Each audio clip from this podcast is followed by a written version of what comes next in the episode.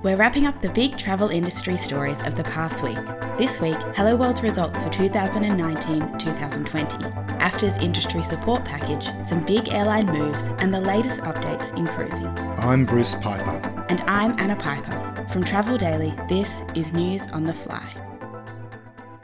So, Hello World has finally reported its results for the last financial year, of course, heavily affected by COVID 19. Were they what the industry expected? Yeah, because public companies have to report their figures within two months of the end of the financial year, uh, we all expected Hello World to have theirs out last week, but they really kept us on tenterhooks right up to the last minute, only releasing them at about 7.30pm last Monday, the 31st of August. Not sure if that was a deliberate strategy, but they certainly kept us guessing, and I think the delay prompted lots of speculation about what they might be up to.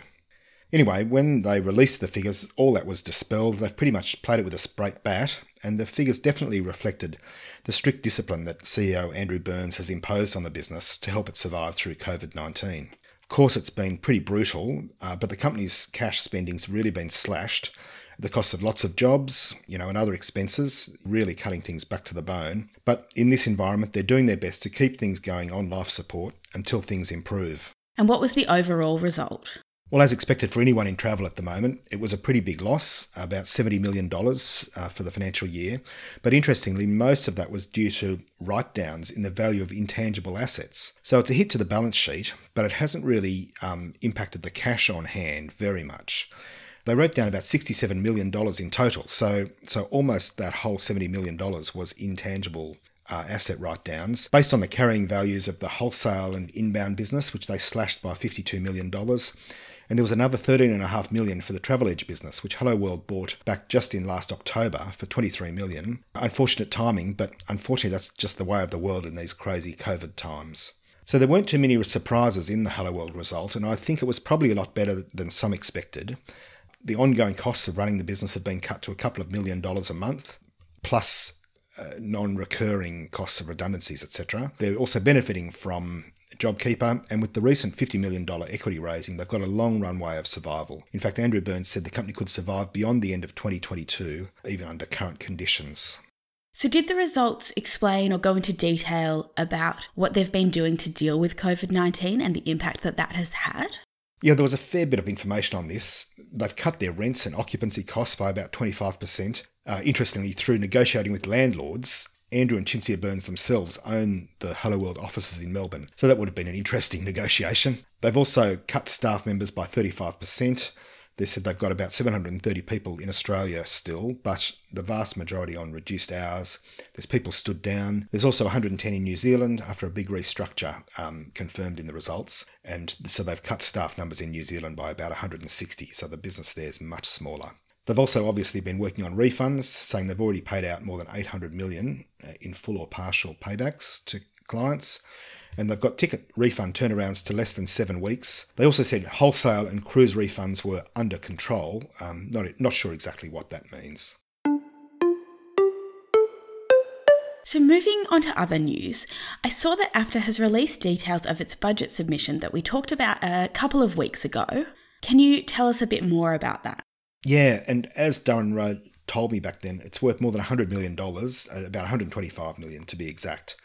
Look, there's a range of measures. They're seeking grants on a sliding scale of up to $100,000 for travel agents uh, based on their turnover in 2019. But it's all going to be subject to a financial review of each business, which they're proposing that AFTA would be funded for to the tune of $5,000 per ABN that they're looking through.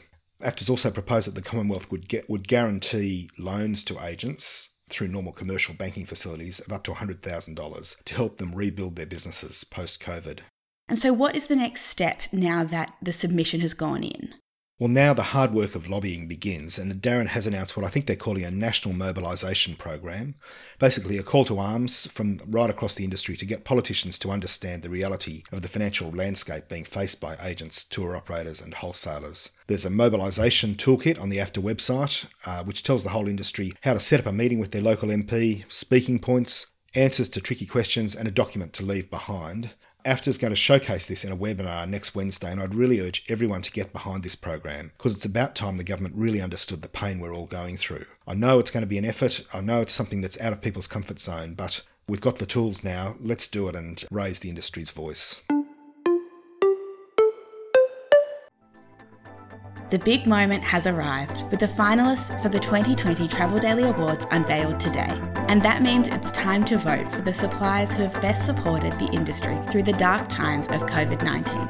Put in your two cents worth today by voting at awards.traveldaily.com.au. Voting is open until Monday, the 14th of September, and we'll announce the winners in upcoming issues of Travel Daily, Cruise Weekly, Travel Bulletin, as well as, of course, this podcast. Vote now at awards.traveldaily.com.au. Once again, that's awards.traveldaily.com.au. So let's move on to cruise news. What have been some of the big stories there this week?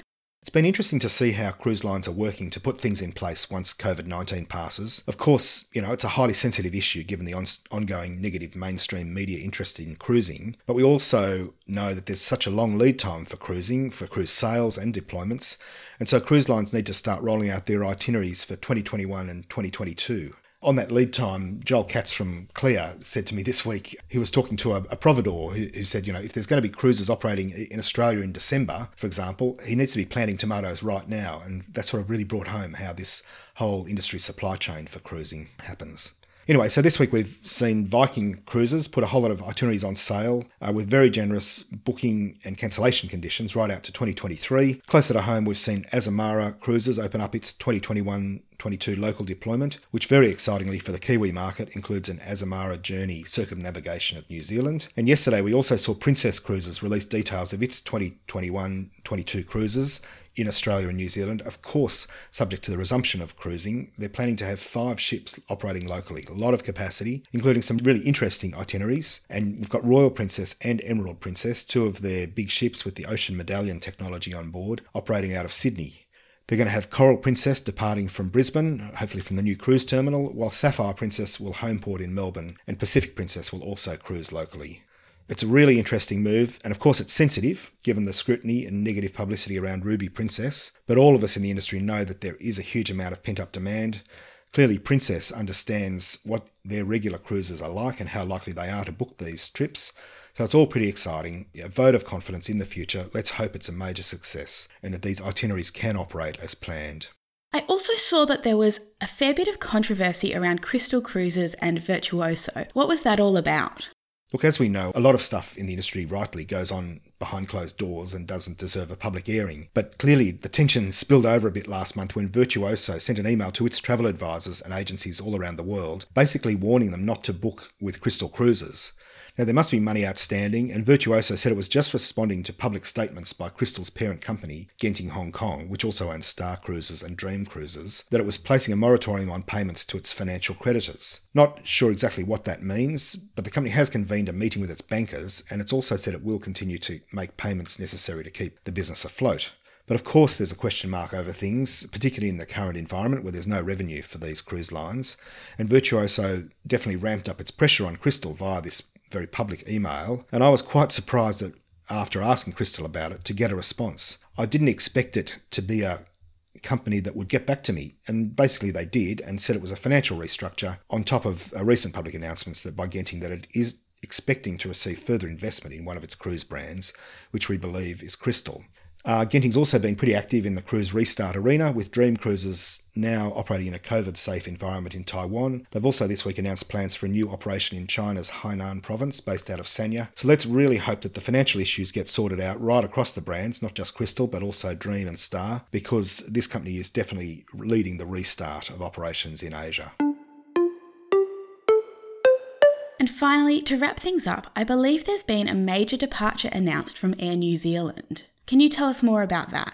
Yeah, this is certainly the end of an era. Cam Wallace, who many of our listeners will have met over the years, has announced he's leaving Air New Zealand after almost two decades. I met Cam, who is Air New Zealand's Chief Commercial and Customer Officer, on Norfolk Island uh, during a you know, familiar sort of trade show many years ago. And since then, we've shared a real a lot of great experiences, um, particularly last year's inaugural flight to Chicago, Anyway, like lots of people in the industry, I do have huge respect for him. He really knows the aviation industry, he knows politics, and he also understands the importance of travel agents in the overall airline distribution mix. He's stepping down to, as they say, invest time with his family, but he will remain on a consultancy basis to Air New Zealand CEO Greg Foran until the end of the year, and then who knows? I guarantee we'll see him somewhere big on the global aviation stage in the future. So, all the best, Cam. Hope we can keep in touch and that you don't end up too far away. Absolutely. Thanks, Bruce. And listeners, just letting you know that once again we have another bonus episode from last week's interview that Bruce did with Dennis Bunnik from Cato. The Zoom session was extremely popular, but if you didn't have time to tune in, we've summed it up in a 10 minute bonus episode. Get it where you get this podcast or at traveldaily.com.au slash podcast. Thanks for listening. Keep up to date with your daily newsletters from Travel Daily and Cruise Weekly. And as always, don't forget to subscribe to this podcast. We'll be back next week with more news on the fly.